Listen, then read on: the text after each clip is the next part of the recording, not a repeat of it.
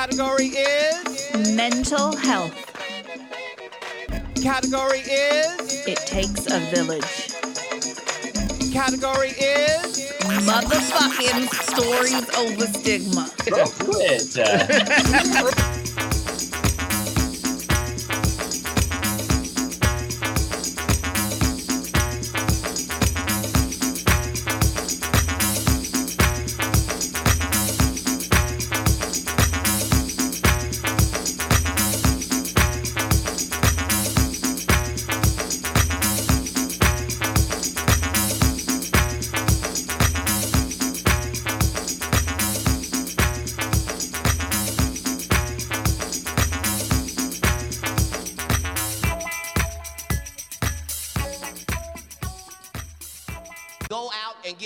white friends. Get you some white motherfucking friends. You ain't gotta sleep with them, but you gonna need them motherfuckers. If you go to jail and call your nigga friends, these motherfuckers will interrogate you more than the goddamn police did.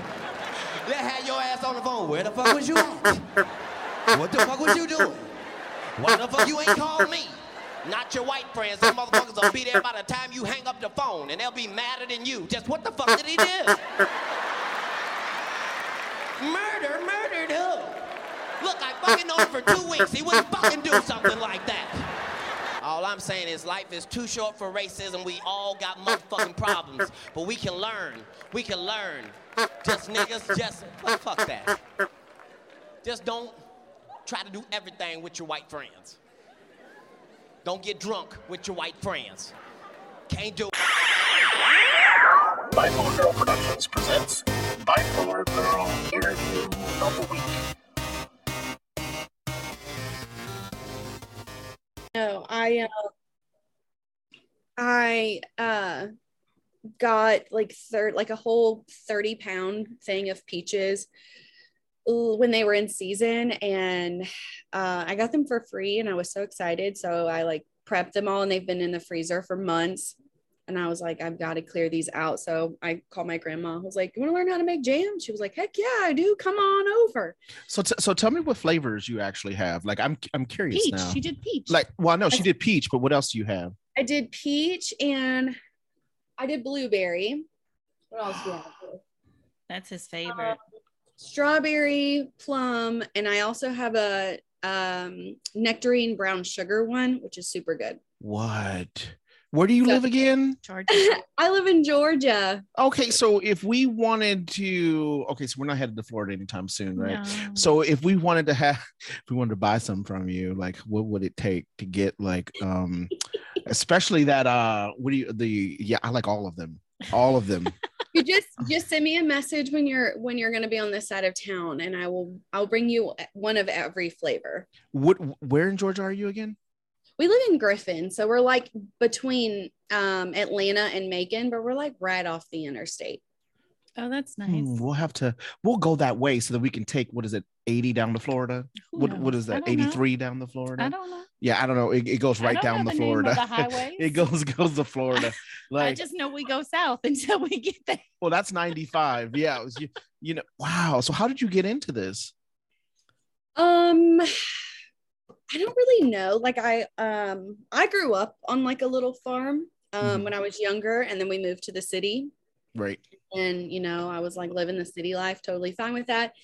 Um, my husband and I got married, bought our first house, sold our house, moved into an RV, and and I was like, we should get chickens, and it went downhill from there. You know, It and always does. And God so- bless him. I was God like, bless we him. got chickens, we got rabbits now, and once we move, we'll get pigs probably. Um, You guys, you must be buying a big piece of property. we want to, well, we were going to, you know, and then the pandemic hit, and then it was like, oh, everything's like really expensive, and Right. yeah, so kind of just put it on hold. We'll see what we're gonna do, but doesn't matter how much land we have, we can make it work. How many acres you have now? Um, we live on nine acres right now. Um, We, okay, so our homestead is only one acre, and we have like, yeah, yeah, we But, need more okay. land. you know what? It's nine acres, but most of it is wooded, and Okay. all of it is a rock farm. Like we have like E- like bringing a bobcat to move rocks kind of land. Yeah, yeah. So it's not really like fertile or anything like that. You know, I had Yeah. a couple of raised beds this year and um my mother-in-law, we live on the same land as my mother-in-law and she kind of has like a little garden area that she's worked over the years. So we what do we even grow over there? You know, we always have the best of intentions and then like life happens and then you're Don't like? "Oh, yeah, I forgot we planted that." So, so will you guys all move together? Like, will your mother-in-law move with you when you buy the bigger piece of property? Um yeah, I think so. Are you headed for 20 acres or what or more? No, my husband wants to move into the mountains, and um, my son wants to move to Colorado, and uh, Hmm. I just want a big kitchen. So Colorado is beautiful. space. Rebecca's from Colorado. Colorado is beautiful. That's where I grew up. Um, it's very expensive now. Mhm. It has Yeah. gotten extremely expensive in Colorado. You know, Now I don't know. I mean, Southern Colorado the is Eastern fine. Plains probably are a little bit cheaper. the further but- south you go to, towards New Mexico is fine. Yeah, I- I it's have- expensive. I, I just, you know, it's funny because I was just looking at property back in Colorado again, just for kicks and giggles.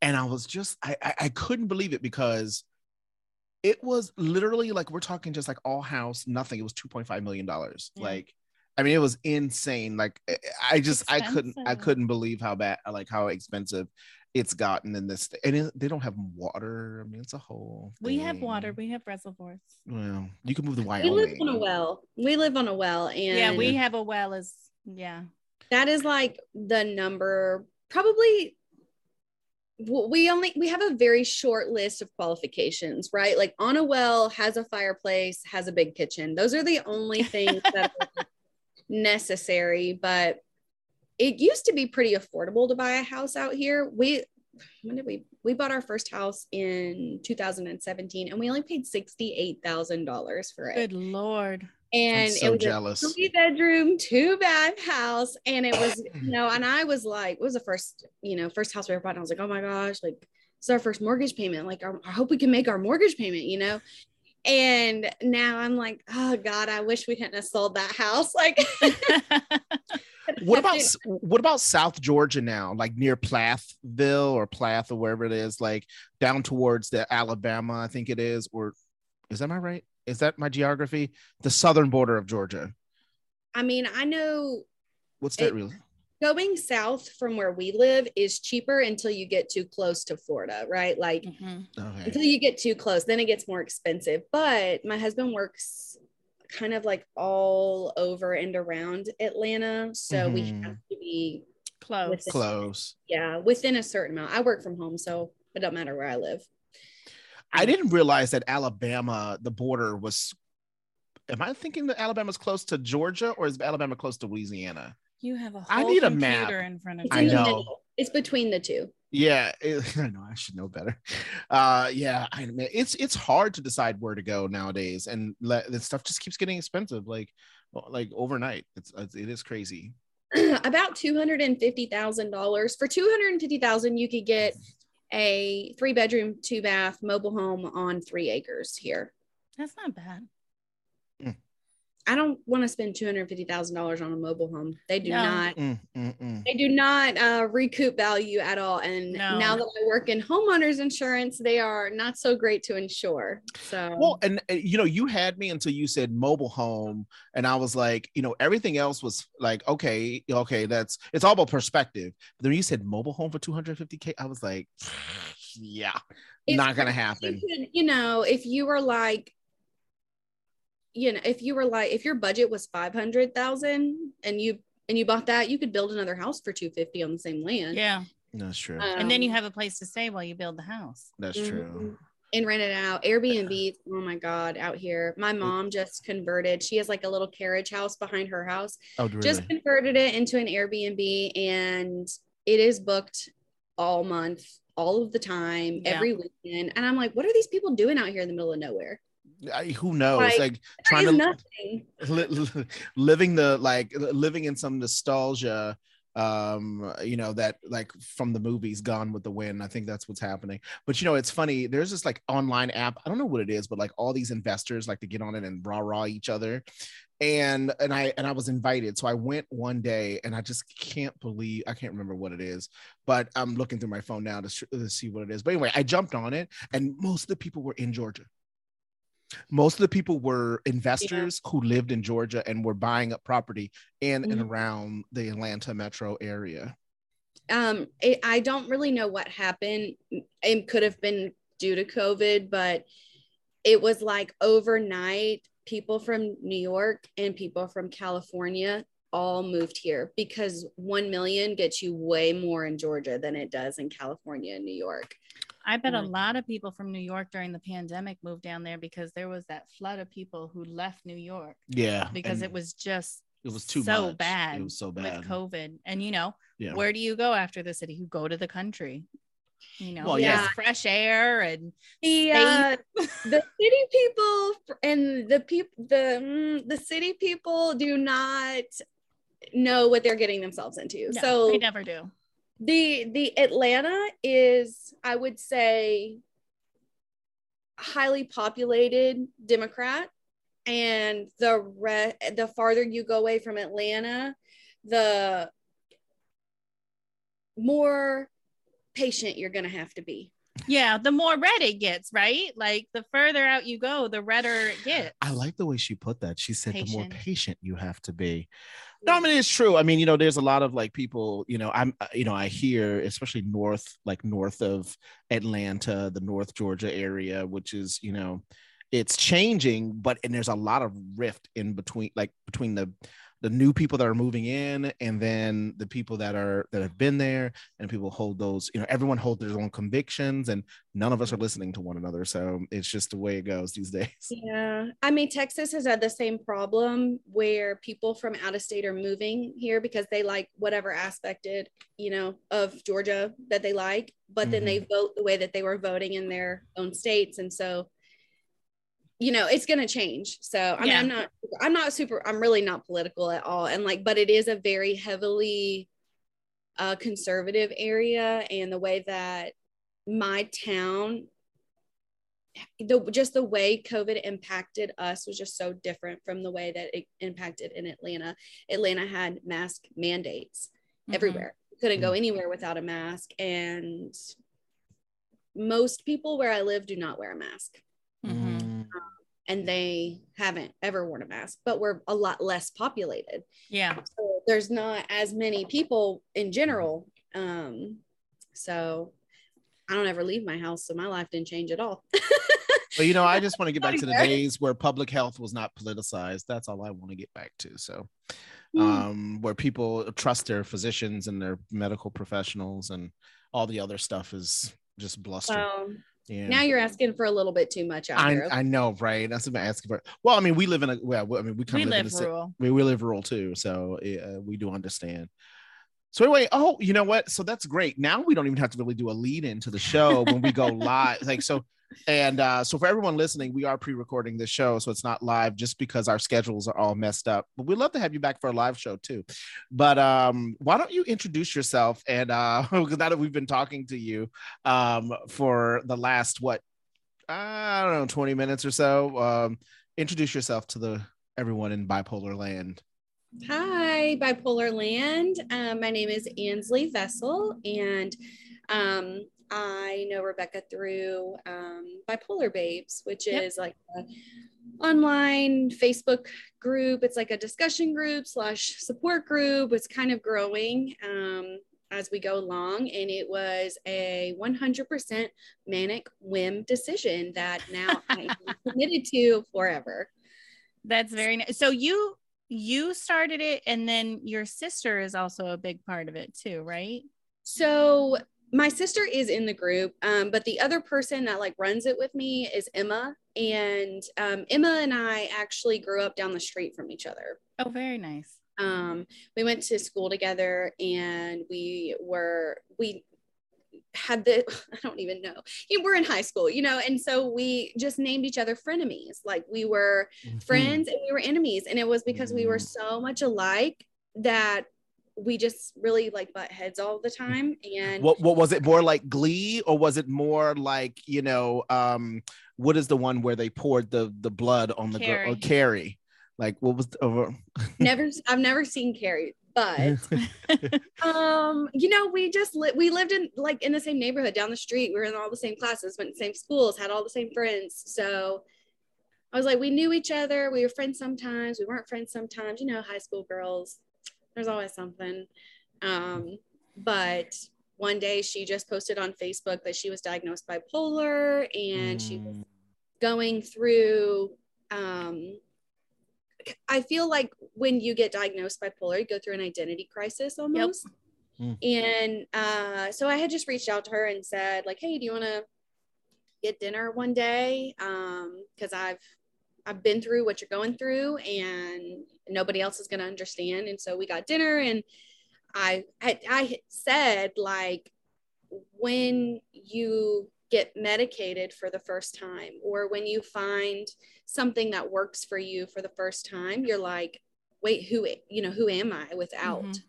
that who who did you know who i used to be is so different than who i am now and all of that and so i just like asked her and i was like she's really big into like organizations and like getting help and getting to the bottom of it because she's two kids and both of her kids um, are autistic.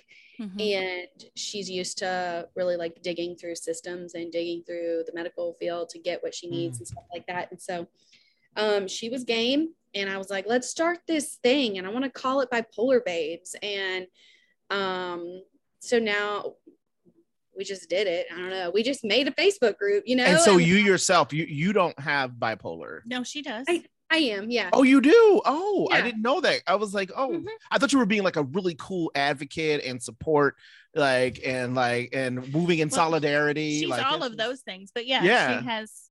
yeah has yeah yeah i was um diagnosed like i don't even know maybe four months before we got married my husband and i got married Oh, and wow. um i was like you already put a ring on it so better decide if you're signing up for this or not um but he, he and so many inappropriate jokes at that moment. I'm sorry. he, Go ahead. he really he really signed up for it and um you know I, I i feel personally i feel like i could have been diagnosed 10 years ago and nobody was listening.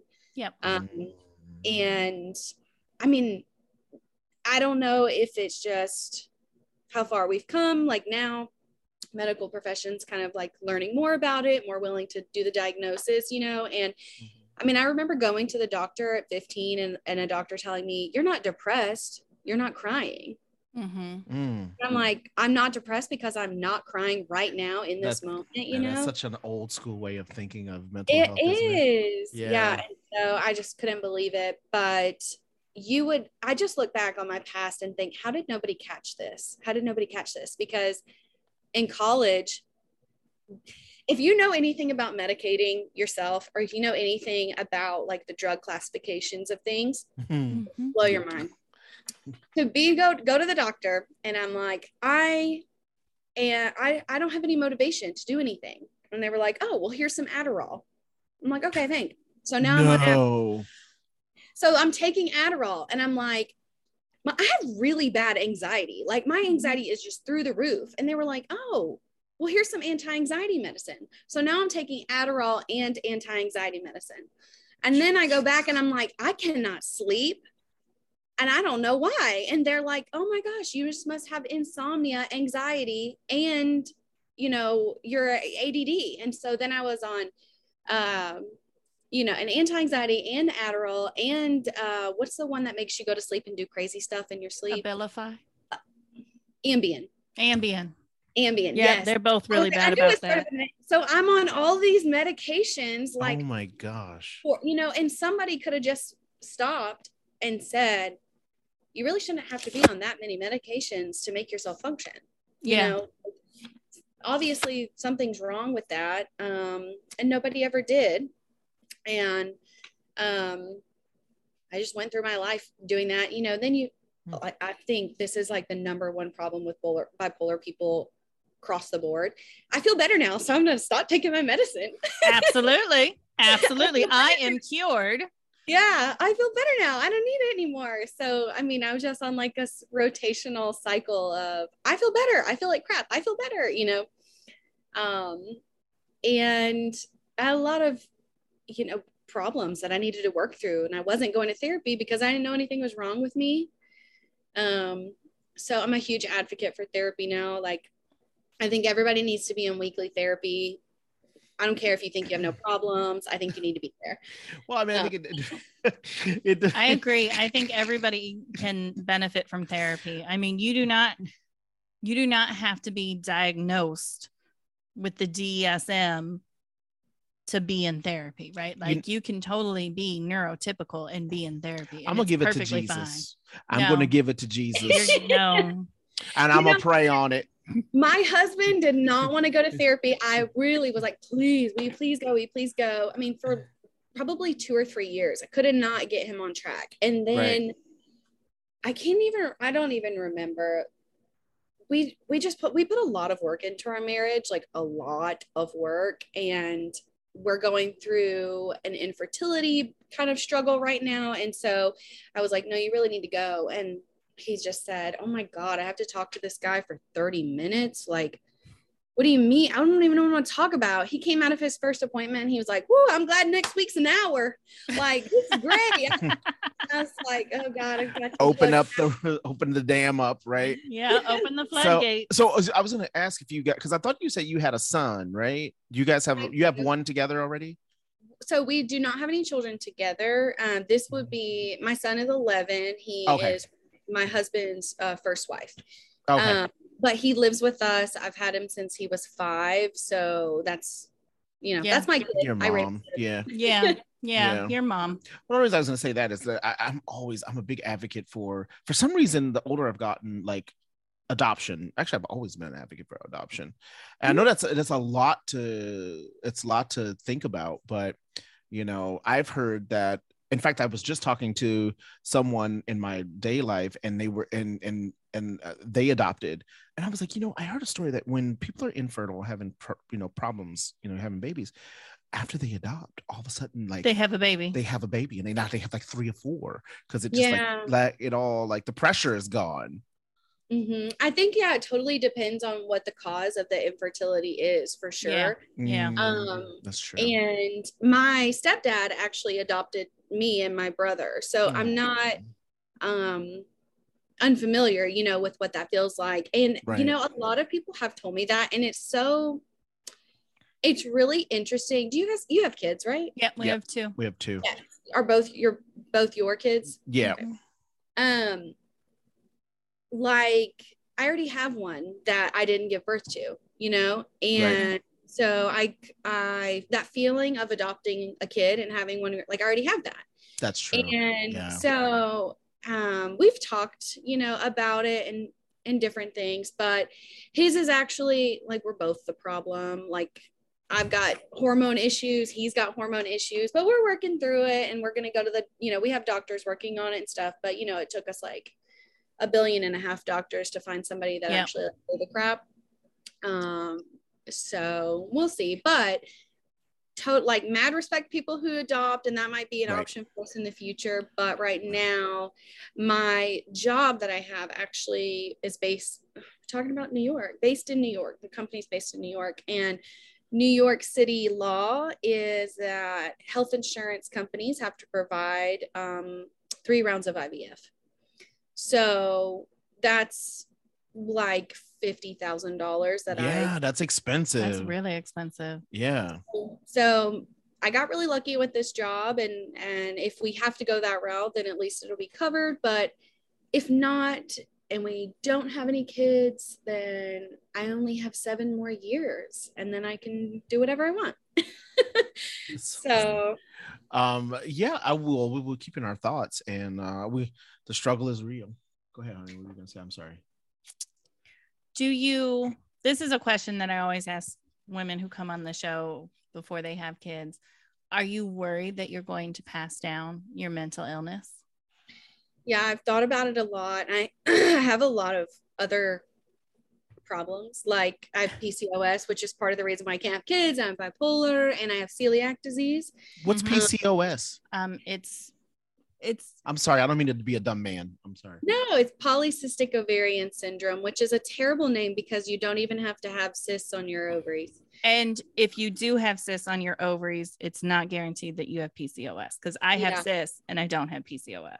Yeah, it was it was pr- and no offense to you, Stephen, it was probably a man that named it. It was, I'm sure. I'm, I'm pretty sure. It's like my father-in-law. Her father says, like, I'm never surprised at how embarrassing my our species is. Yeah. Yeah. Yeah.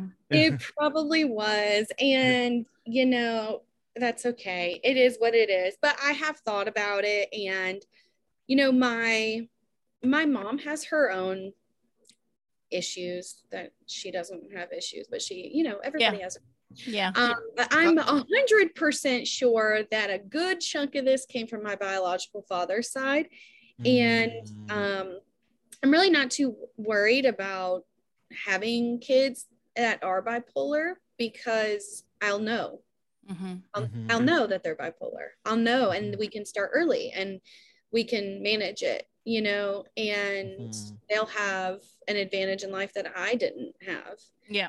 um, That's true. and i think it can be man i think it, it can be managed and even if i wasn't bipolar we could still have a kid Yes. with issues you know and that is true. I mean, you can have two completely normal, healthy, whatever that is, parents and come out with just a wackadoo kid. Like it just happens.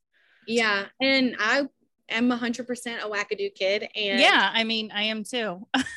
um we're pretty sure that i got this from my mother's side of the family um my biological grandfather um he died really young because he was a drunk but we're pretty sure that he was bipolar i mean once i got once i got diagnosed as bipolar and like my mom started learning about it she was like yeah i'm pretty sure that's what my father had.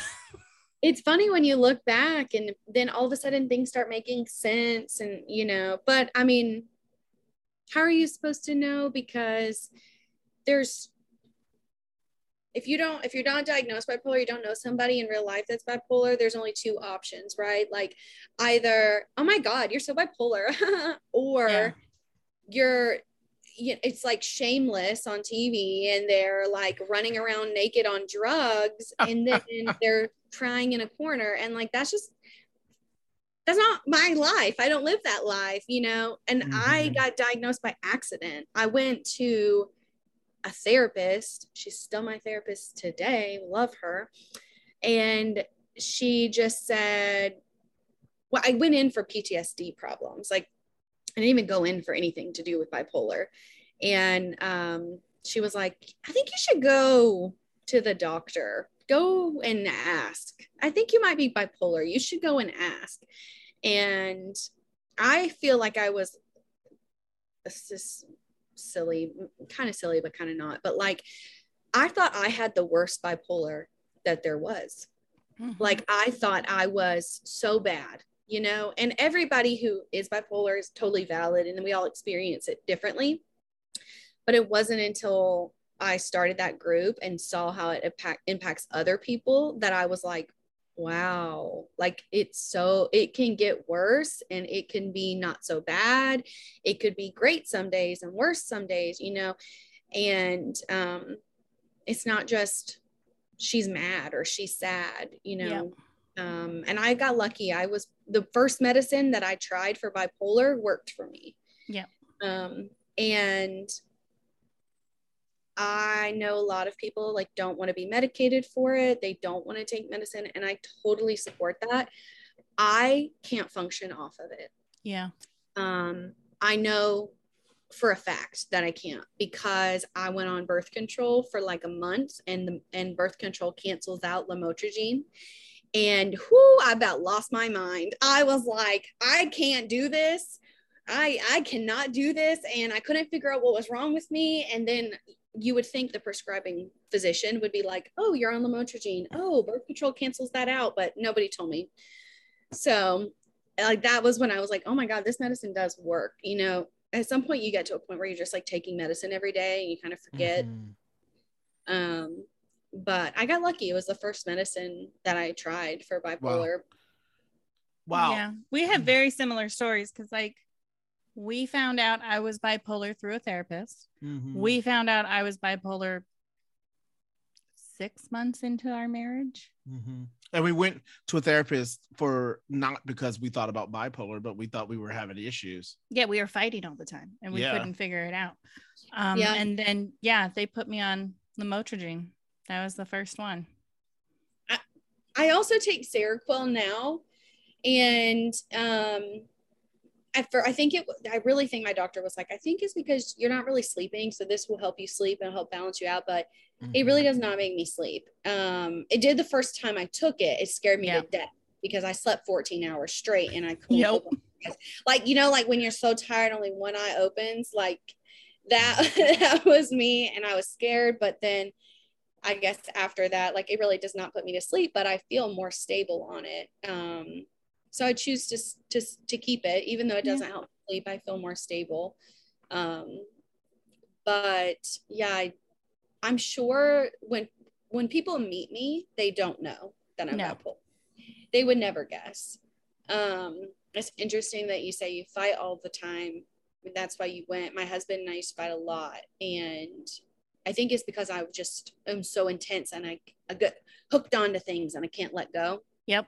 Mm, And he's so like chill, go with the flow, and it mm. and did not have he never had his own opinion like he never had any it was always like yes whatever you want to do or yeah that's fine i don't care he didn't have an opinion and now here we are four years later and all of a sudden he's going to therapy he's got all these opinions about things and i'm like wait a minute now i gotta go You to asked for it though. Mm-mm, Like, I don't yeah, like this. I don't like this at all. Yeah, I, like, I liked it better when you were quiet. I do. It's so funny because it's like I'm meeting a whole new person. He's got a different personality, you know, and um like learning how to deal with my own stuff, deal how, you know, not be so intense all the time. I was gonna say, I, and, I, and I wanted to ask you like what your personality was like because you seem your demeanor here is very like easygoing, very relaxed, and I'm looking at you and I'm thinking about well, my wife she can be really intense sometimes, and Yeah. like and you know, and especially because she's OCD and like so like she can really focus. I really attach onto she things. really attach on to things. but it's deeper than that. I mean, arguing in my household growing up was like a pastime. Like it's just what we all did for fun. So when I get unstable, like it's a competition to see who can win the argument. so I'll just pick a fight to pick a fight so I can I can It's her relief. It's get get- win. anxiety out, right? Yeah, and mm-hmm. it's like I'm gonna win, so it- Right. you know, whatever. But yeah, like I I will just pick a fight to pick a fight, and what it is is to get out the anxiety and all of the inner turmoil, right? That's so that's so interesting because I don't I don't really like to fight. I'm a good debater and I definitely win because I'm hyper logical. And I like that you're like, you seem so laid back. I nobody's ever accused me of being easygoing and laid back. I am super uptight. I things me I get so like I get very worked up and stressed out easily and I work with a lot of like customers and I am very I don't I, I like to say this okay I'm not a nice person but I am a very uh, caring person Mm-hmm. and I will go out of my way to help somebody and to, I will take care of you. I started a support group, but I'm not like I'm I just I'm too uptight to be nice. You know what I mean? Like, I don't know if that makes sense to other people. I can see why the New York company likes you because you're more in line with the uh, with the northeastern person in terms of personality. Well, yeah, because it's not you so know you're funny. not you're not bubbly, you're not you know you're not excessively nice, but like Yeah, you're gonna get it done, and you know This one here, when we lived in New England, was a perfect place for her because no one was ever friendly and no one's nice and no one expected her to be. Where Yeah. it's here in this Mid Atlantic area, there's kind of this balance and people kind of still kind of expect it because it's still kind of technically the South. There are a lot of people from the mm-hmm. South, but then like they they have the different expectations of people. But when we lived up north, I blended in so Bl- she was so yeah. No one never had an issue with her. I know, but now down here, I'm you're rude and Well, you're aloof and yeah. Yeah, my my mother-in-law told me um you're very hard to read. Yeah. You're very hard to read. Mm. And I said, "Really? I'm I really don't feel like I'm hard to read." She's like, "Yeah, we just don't know story of my life. We don't know what we're going to get, right? Like we don't know what we're going to get." That's like typical with bipolar. Yeah, I don't know what I'm going to get. And I said, "I feel like I'm really not that hard to read. Like I'm probably depressed and I'm not happy and I'm probably like stressed out. Like I feel like those are like I'm not hard to read. Like I'm just not happy. Like yeah. Well, you know, you, you- you know what? I've, I begin to- to understand that, like, because I, I look at it through my mother and Rebecca, and uh, my mother is so sensitive that a lot of times when she would see Rebecca in a mood, I think she, She, thought took it personally. she took it personally, and she didn't understand that there was something else going on. And then I have to spend more time being a referee or actually explaining this to people, and it's it's happened.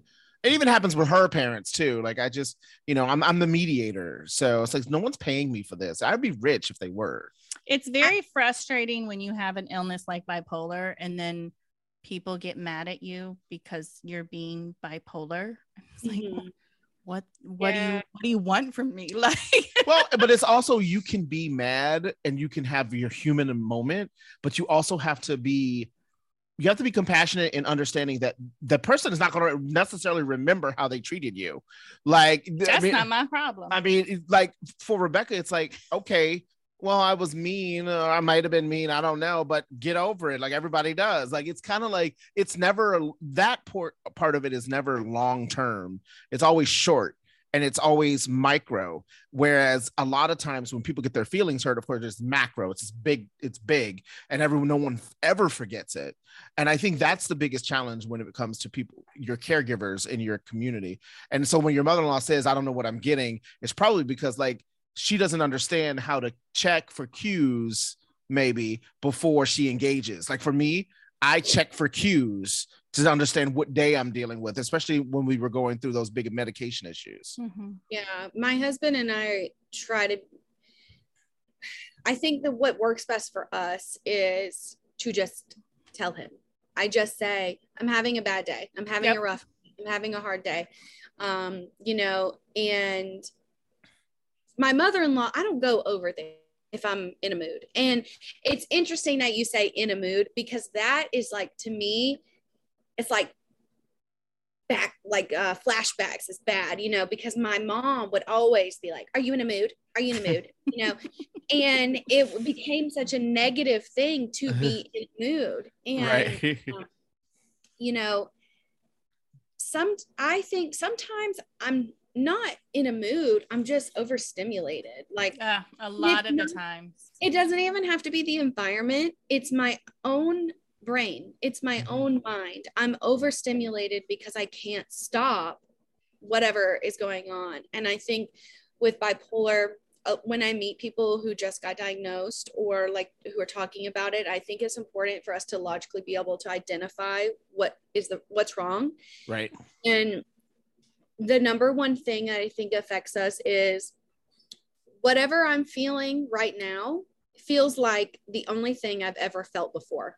Yep. I can't remember a time where I didn't feel this way. Yep. Right. And it makes the mania, it makes the happiness, makes the sadness, makes the depression, it makes all of the feelings so much more intense because Mhm. I can't remember not feeling like that. And the OCD feels like that, but like on repeat, you know, it's like Mhm. amplifying. Um, so when people meet me and they they don't know, they they don't know. I'm like, oh, no, no, you know, whatever. And like, it's so funny because like I would say 45 is not really it's not old, but like 45 to like 65, like that's my demographic. Those are my people. Yeah, those And- are my people too. Those people I get along with, and anything younger than that is hard for me. It's harder for me. And um, I think it's because they're quieter. I think the older you get, people are more quiet and their feelings don't get hurt as, as easy. Um, so I think well, I mean, this this this next generation, they're they, I mean, it's true. They are a little sensitive. I am that generation. I'm 26. Yeah. Oh, you're I not 45? Oh, no, she's saying that 45 to 60 is the place Oh, where so you're just sits. talking junk about my generation. Yeah, that's true. Yeah, yeah, we are. Yeah, we're, we're I tough as nails. Well, you know, the we're Gen tough X, as the nails. Yes, the we Gen are. Xers were left alone a lot. That's true. Um, they were unsupervised for most of most of their childhood. No one ever got a Um, trophy. Y'all No were one- latchkey kids. Like they didn't have time to be emotional. You went outside and said you better get home before the lights turn on. There was You not know, this. my husband, he says, uh, easy times make weak men and, and hard times make strong men. And, and that's, you know, where we are is my generation and younger, they have it so easy. And it's like, they don't know how to do anything. They're too worried. If you had to, if you have to worry about surviving, you're not worried about anything else. Yeah. And It's true. Good those are facts. I mean, It's true. there is good and bad to it. I think that the young raising the younger generation, I can Yeah. I I think that kids nowadays are more sensitive and they are more they read people's emotions better and and they're more empathetic and all of those things. And so yeah they're a lot different than like the gen xers and even the millennials because now millennials and gen xers are raising them to be what they weren't right? Like we were left alone and we had to deal with our emotions by ourselves and self-soothe which is why we're all on medication and in therapy. So like now we raise our children to understand that you don't have to self-soothe you know my brother was raised with the whole be a man be a man you know you can't cry be a man and we have two boys. And i'm very you know i'll tell them to buck up if they're being you know a little whiny but it's like no you can have emotions and you can cry and you can you can feel these things. You don't have to keep them all bottled up inside because that's what their father does you know and then you keep it all bottled up inside and then every month you explode and yell at the whole house over the dishes not being done properly and, Go to and therapy. we start it all over again and I think that's so. And how old are your kids? uh, we have a 16 year old and an 11 year old Yeah. Okay, so Ray, you're we're both raising 11 year old boys, and you know it's I love that topic because it's so interesting and it's so different. And my mom was very stringent, I would Mhm. say, strict, and um, I found myself being like that. I found myself being stop, meh, meh, meh," Yep. you know, and um, authority, you know, authoritarian, you know, Yeah. like authoritative and and over the top. And my husband would be like, "Why are you so much right now?" And so that was something I really had to back down and work on. And because my husband doesn't know how to communicate, I mean, he Hmm. really he's going to therapy. He's doing a great job learning, and um, this is, I mean, you you already know how expensive going to doctors and everything can Yeah. be and i go to therapy and i i talk for an hour straight and i know exactly what i want to talk about and we get things done and i'm like bup bup bup bup bup okay and i'm paying a $20 copay okay? My husband is going to he was going to this therapist. We actually just switched therapists but we're paying $115 for him to go an hour every week which is a lot of yeah. Which I'm 100% it's worth the money. I can make that work. I'm not worried about that, except for when we did a little bit of a group, like a little couple counseling, and um, his therapist came on the screen, and I'm like making him a glass of tea, and I hear the therapist ask him, So, like, how are you feeling today? I'm going to give you this chart of feelings, a chart with words on it. And when I tell you there was like a minute and a half of silence where he was trying to pick a pick a word off of the chart, I, I had like this panic. I was like, "Oh my god, we're paying $115. He's picking a word off of a chart, and most of it's in silence." Like it was just like sheer panic over me, and I was like, "Oh my god!" And I had to I had to talk to my therapist about like I want to control. I'm very controlling. Mhm. I want to control the way that my husband is doing his therapy because I don't feel like he's doing it right. yep And I'm like, it's a waste of money. He's not doing it right. And I, that, that's what I'm saying. I'm very uptight. I'm very controlling. I feel like if you're not doing it the way that I would do it, you're not doing it the right way. And I know that's not logical. I know that's not the truth, but it's very hard for me to let go. Mhm. And a hundred percent, the majority of our marital problems is me. It's Mhm. me, and I'm too controlling, and I'm too much, and I'm too uptight. And I really had to like let go because for I've had to advocate for myself. I didn't, you know, my parents were not home, and I didn't really have a dad, and it was just me and my brother, and I raised him. So Mhm. I have, I'm um very like organized. We need to get this done. And I'm very articulate. I know exactly what I'm feeling. And he wasn't raised like that. Like he literally doesn't know how are you what are you feeling? I don't know. Yeah, And see, he- I'm I'm like your husband. Like seriously, when I started therapy, like I've been through a bajillion therapists, but when I found one that I liked, like the first thing she did was gave me an emotion wheel. Yeah. And she was like, You're gonna have to pick an emotion. She's like, You cannot tell me that you're angry every time we talk because there is a different emotion than anger that you're feeling. But I wasn't taught my emotions. Like I wasn't taught how to identify or feel my feelings, right? They always tell you to feel your feelings. I wasn't taught that crap. Like most of the time I was told not to feel anything, you know, like stop it. Why are you so emotional? You know, you're so dramatic. Don't blah, be a blah. whiner. Don't be a whiner. Like, Yeah. you know, we all just get along to go along. And so, yeah, like Yeah. I'm a lot like your husband. Like, I have to learn what the hell I feel. I don't even know half the time. That mm. stresses me out so bad. Like Stresses me mm, out. I'm just so I'm on a I'm on a freight train going 150 miles an hour all of the time. Yeah. And I don't know how your OCD manifests. Like I know a lot of people experience the same illnesses as, you know, different ways. And I didn't think I had OCD. You know, that that's not really I don't I wouldn't really have identified, you know, with that. And I know that sounds silly, like you don't really identify with a, a mental illness, but I just wouldn't feel like I fit the criteria.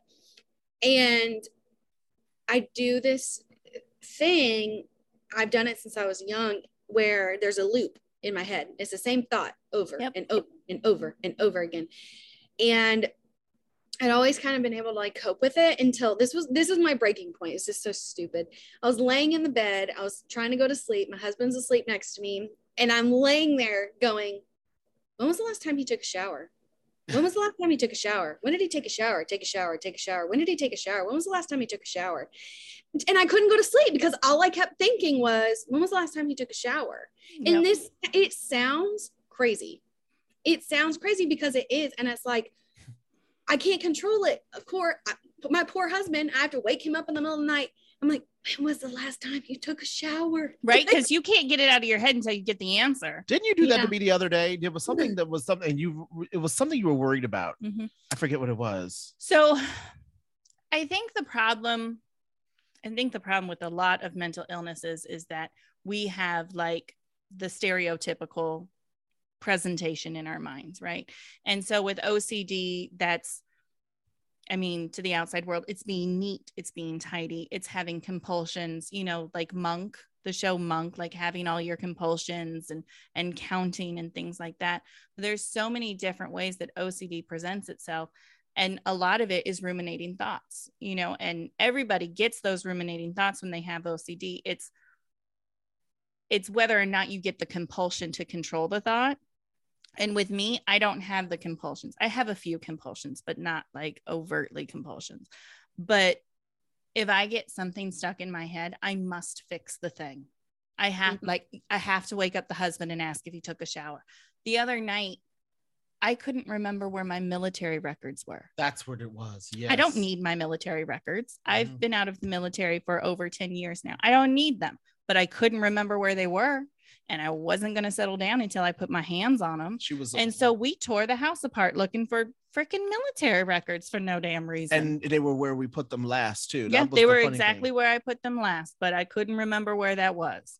And so a lot of mine is ruminating thoughts, but the other way that my OCD presented was I wanted things done. I wanted them done the way I wanted them done, and I wanted them done now. And when Mhm. when you're raising children, that's an unreasonable request. You know, I, I tell my kids to put on their shoes, tie your shoes, go to the car. they're going to walk into the bedroom, they're going to get a toy, they're going to put on one shoe, then they're going to forget that they didn't get socks, and then they're going to go get the socks, and then, oh my God, my jacket, and uh, he touched me. And so, like, it doesn't get done the way I want it done and when I want it done. And then all hell breaks loose because now I've lost it.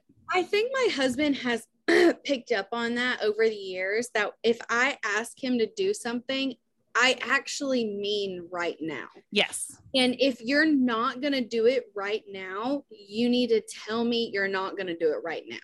Like, because I just have the unspoken expectation that it will be done right now when you think it's a suggestion or just something to add to your list. so, for the most part, if I ask him to do something, he does do it now, or he'll say, um, I can, but I have to do X, Y, Z first. And if I can adjust my expectations, I'm usually fine. Um, but it would get me really worked up because I'd be Mhm. like, can you, I don't, I don't even know. Like, can you put the vacuum up? Yeah. Did you put the vacuum up? No. No, not yet. Well, why haven't you put it up? I might Yeah. as well, I might as well just have done it myself. I mean, get up, Yeah. put the vacuum away. Like, and then you're mad and you're stomping around and you're like, well, I'll just do this myself because if I want something done, yeah, I mean, it's mm-hmm. the total same here. And all three of the boys in this house know it. They figured it out. I mean, without me even having to tell them, they figured it out. And it's the same. Like, I ask you to do something, either tell me you're not going to do it right then, which I get a lot now, or don't do it. And you know, I can gauge the level of how bad a day it is based on her response when you say, I can't do it right now.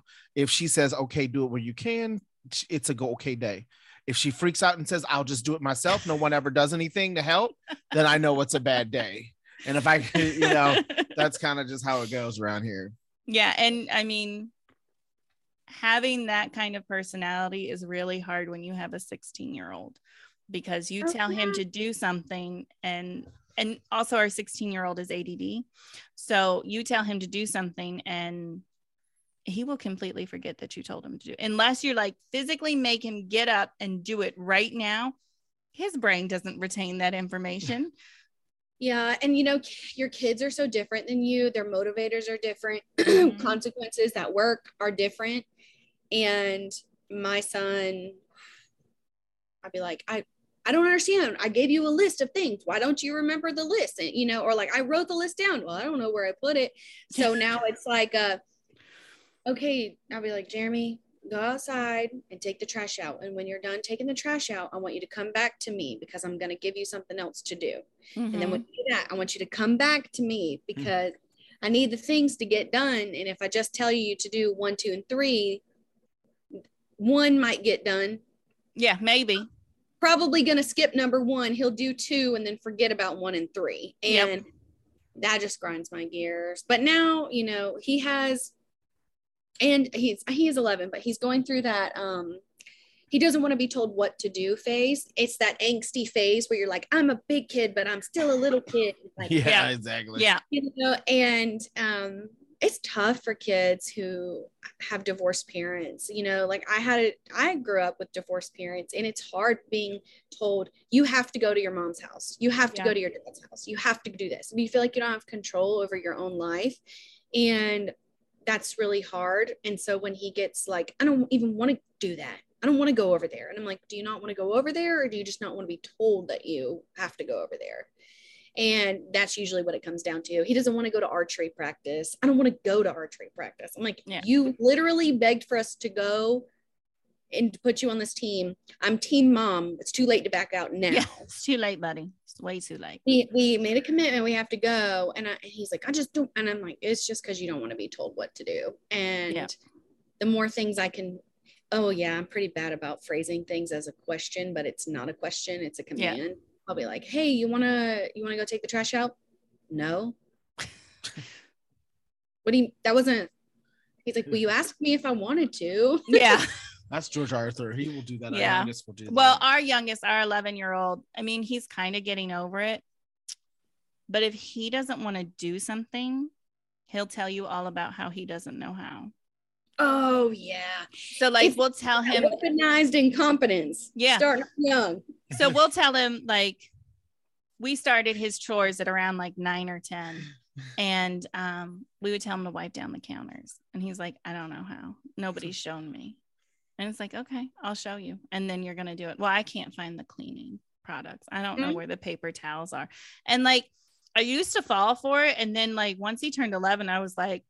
I don't know what to tell you because you ain't gonna do nothing until them the kitchen's clean. So work it out. Like, I know. And you know what is so funny? I am a hundred percent addicted to TikTok. I I it's a guilty pleasure and it's Yep. like my I turn my brain off for the day. I love TikTok. And I have learned so many good parenting tips from TikTok and it cracks me up.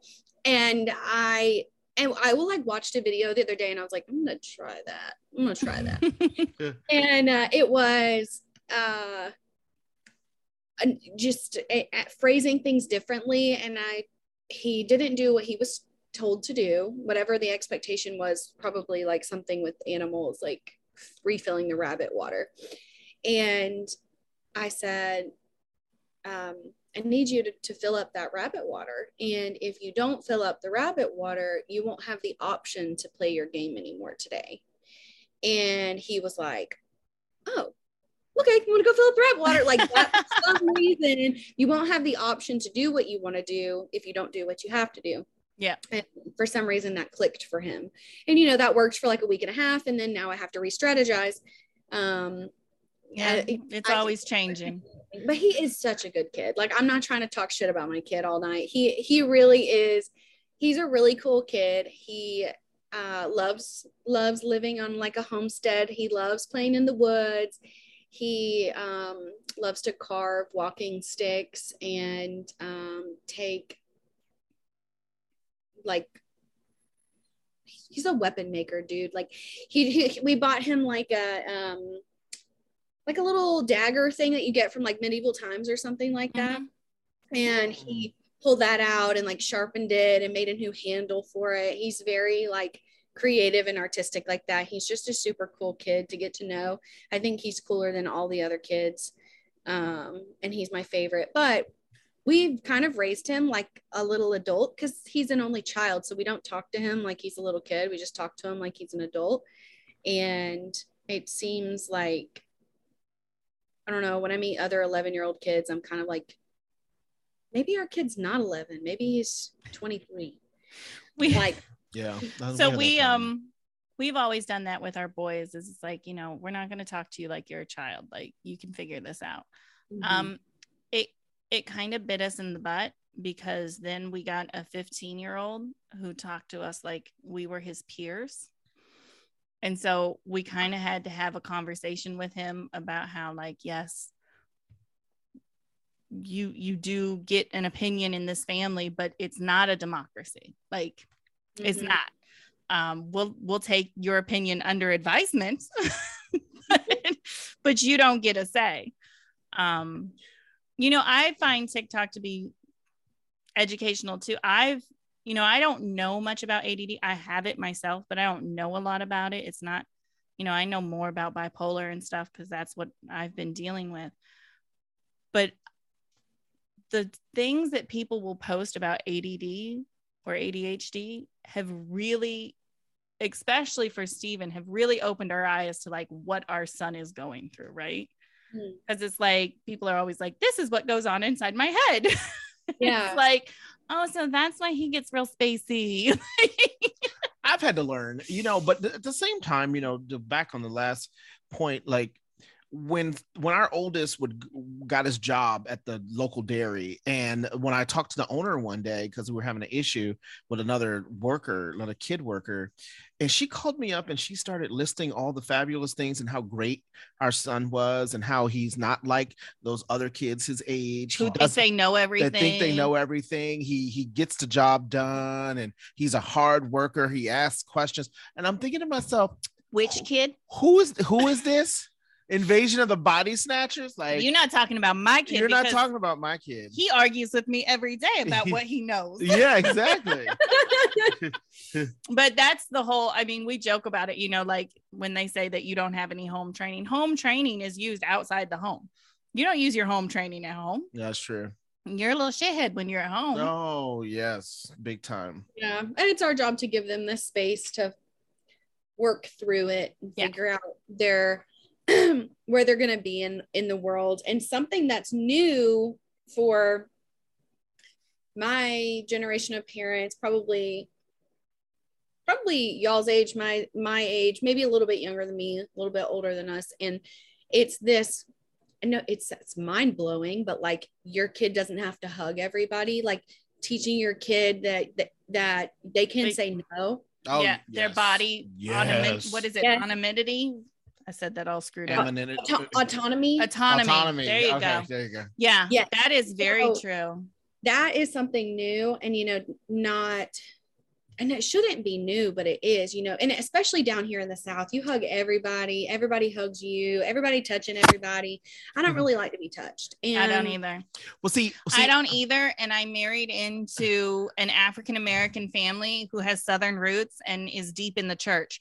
All three things that make everybody want to touch you. exactly. I'm and that's like- what I'm saying. When I grew up in church, I do not like, to be touched. there was no. I mean, if you didn't hug, it was like you. We're gonna put you on the altar. Is something wrong with you? well, yeah, especially if like you didn't hug the church mother. Oh, God, or yes, The and- deacon so and so. and you got to watch it's all of them. disrespectful. Yeah. i mean and that's just the culture that you live in the, that's just our culture and so part of it is cultural and the other part is your personal boundaries that you're Yeah. having to figure out Right. and And you have to find a balance between those two things. Like, how do you balance the culture and your personal boundaries? And I think, at least for me, I found a, a good balance. I mean, his mother understands. She's finally figured it out. Like, I don't like physical touch for the most part, but like, I will still give her a hug, but her hugs are not nearly as long with me as they are with her son, right? Like, it's a short hug because she understands it. Um, and you know, when and we that took fam- a lot of years. To I'm do. gonna say, like, when we go around my family, like those, like those suckers, like to hug. They like, yeah. you know, and Stephen, is your love language physical touch? Yes. oh yes, it is. My husband's is too. Yes, it is. And you know what's really bad is Oh. mine. Mine is um acts of service. Mine Yeah. is We too. I we have- are so opposite. Like he literally has to remind me, like, I need some affection here. right. I mean, and and her job is like, well, if you want aff- If you affection, want affection, go you screw do in a light bulb or something. go like go paint the wall. I don't know. Find do something. Yeah. Yes. Yeah, my husband was like that too. That is so funny. But uh, what made me think of that was my son. So he's 11. So he's learning how to have his own voice and he's Mhm. learning how to say yes and no, you know, and those are things that we want to encourage. And uh, I think it was like last week, and he had like a zit on his shoulder or something like that. And my husband was like, Oh, let me see it. And my son went, No. Sounds like my oldest. Yeah. he like looked up at him and so, like flinched forward when he said it he was being assertive he was testing that boundary out testing out how to be assertive and say no and make sure that my husband understood what he meant Mhm. and we both were kind of taken aback and i said um i totally understand that you don't want your dad to touch that um but maybe don't do this motion when you talk to us. And he was like okay. And i said that's kind of reserved for somebody that you would like to fight. And i feel like we would win that fight. And he was like okay. And i was like don't buck up at us. You can say no and be stern and be you know respectful and not get yourself knocked on the ground like it's like that TikTok where the where the kid always wakes the eyes open The eyes and the are- mom is always like, "Sweetie, you okay?" You That's. Let me tell you, there are some times I looked. At, yeah. So our our 16 year old is huge. He's ginormous. So he's already in shoes bigger than his dad. He's like six two almost. He's six two. Dad's six one. yeah. So like he's already he's way more taller than I am. He Yeah. knows he's big, and so we went through. It was a good three or four months where he was really getting tall and big. That he was He was feeling himself. He, was, feeling smelling himself, as they say and the he South. was starting to buck up at us. Yeah, he Mhm. started to buck up at us, and like we really, it was a fight. Not that it was a fight, but it was a lot of like back and forth and like, you know, So I had to tell him that don't you think just because you're taller than me that you can kick my A, and even if you can, I'll get a bat. Let me tell you, because you're not. I'm not having it. You're not. I'm not having a kid that's gonna beat me. Like, Mm-mm. but hopefully, Yeah. I raised him right. That wouldn't happen anyway. Yeah. But but yeah, he definitely likes to buck wa- like he he, was wants to. he was smelling himself. Yeah. that it's the angst. They can't Yeah. help it. I They're know. trapped inside of a kid body when they feel like they're an adult. Mm-hmm. Mm. Well, and I, you know, I always have to remind Stephen too. It's like, remember when you were 16? Like, you weren't as put together as you are right now. Like, you weren't as in control of your emotions as you are right now. Like, you would That's true. pop off at the handle because you were a 16 boy and you had all of these emotions and all of this angst and all this other stuff. And it's like, you know, And I thought I knew everything. and you thought you knew everything. Oh my And everybody God. else was stupid. Yeah, I was like, hey, you just don't know what you're talking about. The times I are changing. still feel like that. I, still, Yeah. I do. It's like a problem. I need to work on it because my job, I don't know what the deal is. And you know, the, the there's like a long running joke of per my last email. Yes. I love Per that. my last email, I feel like It's such an email electronic microaggression. It really is. But it works every time. I need to I should start a podcast called Per My Last Email where I just read email interactions. Oh, that would be good, actually. like because every day I'm like, I know this freaking dumbass not read the email. I know you are not sending me another goddamn email about this. Yeah. I Uh, ju- and I'm like, I bolded it and you still didn't read it. You're oh my god! Every day, I, that's what I get worked up about, and I'm like, oh my god, this person, da da da da da da, you know, and it that's what gets me so worked up and so crazy, and I got to come down off of it at the end of the day because I really do get stressed out about it. Per my last email. I Yep. love it. Yeah. I love it. Well, look, you, you know, you ladies are having a wonderful conversation. I don't want to interrupt it, but it has been an hour. Yeah. Yeah. and um and so uh we want to thank you for joining on the show joining us and we will put the link to the group Yeah. Bipolar babes. We'll put it up in the description. in of the, the, show. description of the show and uh you definitely need to get us uh information about well yeah i mean how to get your um your, Your ja- your jams. jams And, I need uh, to learn how to can. yeah you know and you know that might be an opportunity when we head south to stop off and learn how to how to can on our way to florida There to see you your go. parents And I want um put together a bipolar babes. Uh, canning. yeah Canning thing. That's what we need to do. it'll bring it'll be bring a skill, teach a skill. Okay. there you go. there you go I like that. There you go. And I'm sure, let me see, your husband, does he drink beer? Hmm, occasionally. What, what, what's his choice? Does he like anything or does he just prefer just not to do anything? He's kind of a if he drinks a beer, maybe like a Hogarten, but he's he's pretty chill by himself. Like he literally I don't know how he functions. He must have a lot of internal silence. The man must have been I a don't even monk in know. another life. I don't even know what the- that sounds like. Yeah, I- internal silence. yeah, I don't know. Don't know. I have quite a few friends in that head of mine too. Yeah. Like I, I'm not to be quiet at all. yeah. um but anyway okay so here's we we ask every guest that comes on the show if there was a song that described your week um give it to us now and we'll we'll play it you know in the outro of the show Okay. I this well we'll say just today okay and today it's been a train wreck.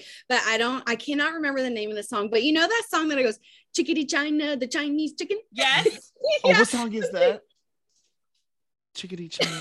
what You is know that? what I I'm know, talking about. I know what you're talking about too i'm Okay, bad with names like- it's so the song is so fast. and find it's like, that's what I feel like. I'm on a freight train and I feel like it needs to be the chickadee China, the Chinese chicken song. the chickadee Ch- Was it like eight days? No, Eight- it's it's one week. one week. Yes. It's one week. It's one week oh that's the name of the song one week Yeah, by Bare Naked Ladies. Oh, I can't believe bare naked don't know this ladies. That's right. Oh yeah, that's it. Yep. Yeah, yeah. So all right, so we'll we'll drop that at the end of the show. Oh, that's a fun s- uh, rap is a fun for the week. But yeah, you're right. That's like everything's just happening all at once. yeah, that's true. and I only could remember Chickadee China. So That's okay. I knew exactly what you were talking about. Uh, maybe that'll be the name of the show. All I can remember is Chickadee China. I'm game for it. I'm game. For yeah. All right. okay, so Thank you, this, this won't go out on Sunday. It'll be next Sunday. I think so. Yeah. yeah. Yeah. We're one week ahead. Yeah. Yeah. So it'll, it'll be yeah in one week. Uh, well, that, is that Super Bowl Sunday? Yeah. Super So it'll Bowl come out- Sunday, your show will come out. Oh yeah, this show's not gonna get any hits that day. It will eventually. Yeah. I'm not a I'm not a football gal, so it doesn't matter to me. But I appreciate you guys having me on. I know we really didn't even talk about the group. It's a great group. You should It is join. a great group. You should definitely join. I mean, if No, the the conversations I- are this fun, you should definitely join it. the way I feel about Super Bowl this year is that there's a football game that's interrupting my concert. Um, Oh, who, who is singing? so it's Eminem, it's Mary J. Blige, it's Snoop Dogg, um, and Kendrick Lamar. There's gonna be a lot of little polite kids that learn their parents have, have gangster tendencies. Yes. Out there in the suburbs. Yeah. Oh, Yes. Eh. So the football game is interrupting my concert this year. well, we're having a few people over, so then I guess during the distraction of the football game, you guys will go and do whatever it is you want to do. Uh, my so yeah, God. we're having us. We're I don't- can't believe we're even having people over, but luckily they're all people who are been taking care of themselves and they're not going to bring COVID in the house because Good. that's Well, pretty let scary. me put out my let me put out my my two cents about the group. okay, Uh, you don't have to be diagnosed to be in the group. If you just think you're bipolar, you can you can join. I always encourage people to join and just read through all of the posts um, from the past, and you don't have to post. You can join the group and just be an observer.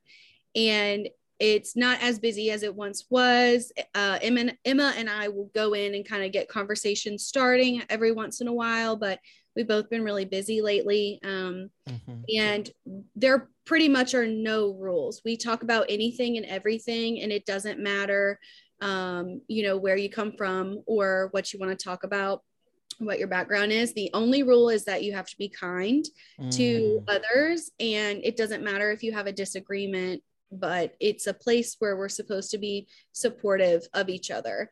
Um, and if you don't have anything nice to say, don't say anything at all.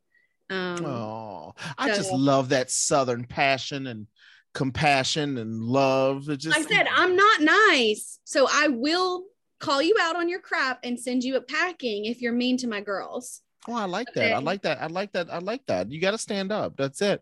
But you know, from yeah, from where I'm coming from, you're super nice. I mean, I mean, maybe that's a testament to the type of people I'm around all the time. But so I know We're just all we're all a little bit similar. You'll be surprised with uh, how many things you find in common with with other people who are experiencing what you're going through. that's um, true. And you're not alone. And uh, there are no boundaries. You can talk about whatever you want to talk about. And uh, Emma and I will try to talk start the most scandalous conversations so that Mm. other people can feel comfortable talking about whatever it is they need to. Yeah. Uh, Like when you were manic, how many people did you sleep with in one night? yeah, we I'm- yeah. No, we'll have those conversations. Yeah, Yeah. we there literally are no boundaries. There's no TMI. Um, because if you're thinking it or if you've done it, somebody else has too. My brain And- is too creative. Though, but I'm kidding. Go there ahead. really, there really it there really is uh there's just so- so many ways to cope bipolar and a lot of them get a little bit on the wild side. So all of those conversations are welcome in our group and uh it's the bipolar babes support group it's a we have a page um we don't really use it it's it's really just a page to tell you that there is a group right. um, and so you do have to request to join and there are a couple of questions and we just ask that you answer them and um agree to our little rules which are basically be nice. Yeah. um, so and there's no age limit. We have we well i shouldn't say that. We prefer that you be 18 but we do have maybe like one or two that are like 16 17 that we did have conversations with previously and telling them you know it, this is a group for an for adults um but all of those i think they were 17 or 18 but those kids have been aged up now so. Mhm. so we're tell all me, so tell me about outcomes. Like tell me about the impact that this group is making. Like what are you hearing from the people in the group about the the type of impact it's making in their lives? So we have a lot of I think that the best thing is when people say like, oh, I didn't know that there were other people like me, you know, and that was the biggest thing. And then the COVID kind of really threw a wrench in all of our plans, but we did have a retreat um, last last year in February. No Uh, kidding. Yeah, so Wow. where had a was it? um, we went to the Blue Ridge Mountains in Georgia, and we had, I think there was like six of us, six or seven of us, and I still talk to all of those girls. Like, you know, we're we we became instant friends. Like, and it was just so crazy how many things we had in common, and we spent. Um, I think it was like three three days together. We planned um, like a little activity anybody listening out there, if you're feeling like anxious or like angry, number one tip, best thing we've ever done buy a small watermelon, ride all your bullshit on the watermelon, and beat the heck out of it with a baseball bat outside. I guarantee you, you will feel better. It was the best thing that we ever did. That's a pretty brilliant uh yeah, um activity. Oh my God, Yeah. it was great. We filmed it. I think we probably posted the the pictures and the videos in the group and stuff. Oh, Um, awesome. and we did have a plan to go on a cruise um, at the end of this year, January 2022. We're supposed to all go on a cruise, but that's kind of up in the air right now with COVID and everything, and Right. um, what different different people can and can't do because you have to be vaccinated in order to get on a cruise ship right now, right, um, and that's not an option for everybody. So right. um, it's just kind of up in the air, but it is a great group. It is. I'm a little bit biased. I have a sticker on the back of my car that says bipolar babes, like a little Facebook emblem. And I'm sure that people stay away from me while I'm driving down the road. Yes. They probably Yeah, don't. I, I wouldn't mess with you Me either. Yeah. I'm like, she's a rebel. yeah. Uh, um, well, you know what? Thank you. And we definitely look forward to, you know, you got to keep us posted on that whole uh, retreat. That'd be Mhm. something fun for you to go to. Uh, Give me a place to go to and see something new. You can go to retreat. I'll go explore. There you And, go. uh, Yeah. We need a uh, actually that is December was supposed to be bring your bring your spouse trip. oh, It is supposed to be a bring your spouse trip because we all were like, oh, we, our husbands need a support group. Our our wives need a support group for the, each other because it's like you know it's kind of hell to be married to us sometimes. So Yeah. Mm, I'm gonna start It's speaking in easy. tongues. I'm gonna start speaking in tongues. I It's not you. easy. oh my gosh, I'm no, so- it's it's so true. Um, thank you so much. We could we could probably have made this a two hour show. You know, I, I think this is great because when we do the symposium later this year in September, we would love to have you on. I think you'd be great, don't you, Yep. honey? Yeah. Yep. I would love to have you on, and it's it's it's actually co-hosted by our guest hosts, um, and we actually become participants, um, and uh, we go through just a ton of topics and talk, and it would be you know a lot of fun uh, to get new voices as well Yeah, involved. yeah, just let me know. Well, I'll let you guys go. Got to go in and take care of my family. Play my Yes. chicken. Yes. Ours are doing God knows what upstairs, but it's getting loud. Yeah, it's time for him to go to bed. All right, have a great night, and it's nice talking with you. Nice meeting you. Nice to talk to you. Nice to meet you, Steven. And I will too. talk to you guys soon. All right. Bipolar Girl Productions presents Bipolar Girl Interview of the Week.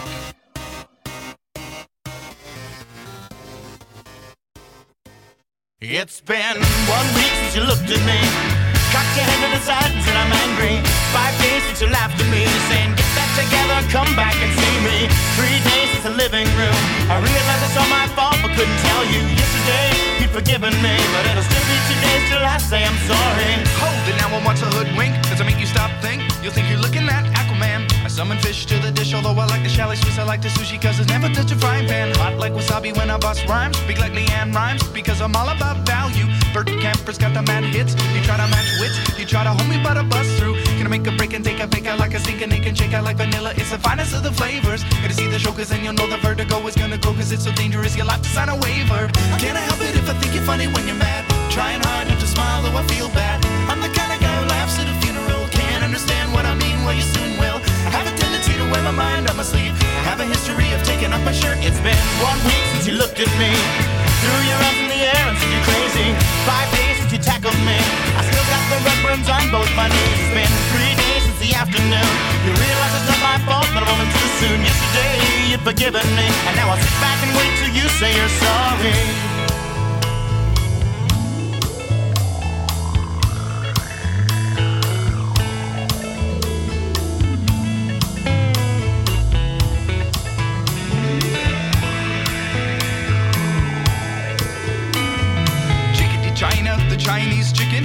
Drumstick and your brain stops sticking. Watching X Files with no lights on, with all our masons. I hope the smoking man's in this one like Harrison Ford. I'm getting frantic, like Stingham Trick, like Snickers guaranteed to satisfy. Like Kurosawa, I make mad films. Okay, I don't make films, but if I did, they'd have a samurai. Gonna get a set of better clubs, gonna find the kind with tiny nubs, so my irons are always flying off the backswing. Gonna get into my Sailor Moon, cause that cartoonist got the boom anime babes that make me think the wrong thing. How can I help it if I think you're funny when you're mad? Trying hard not to smile, though I feel bad. I'm the kind of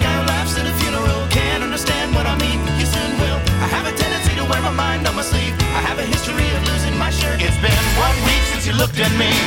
Dropped your sides and I'm sorry. Five days since I laughed at you and said you just did just what I thought you were gonna do. Three days since the living room. We realized we're both to blame, but what could we do? Yesterday, you just smiled at me, cause it'll still be two days till we say we're sorry. It'll still be two days till we say we're sorry. It'll still be two days till we say we're sorry.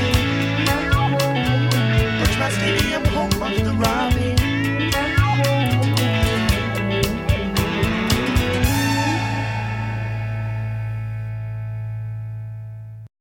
Thank you for listening to another week of Bipolar Girl.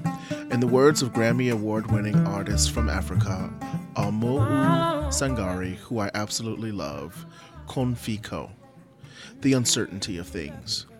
You know, living with a mental illness or living with someone with a mental illness can be uncertain at times. But that's why we do this show.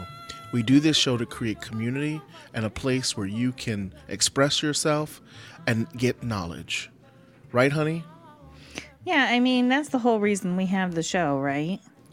Though again, things might be uncertain, you can be certain that we're here for you. Godspeed and have a great week.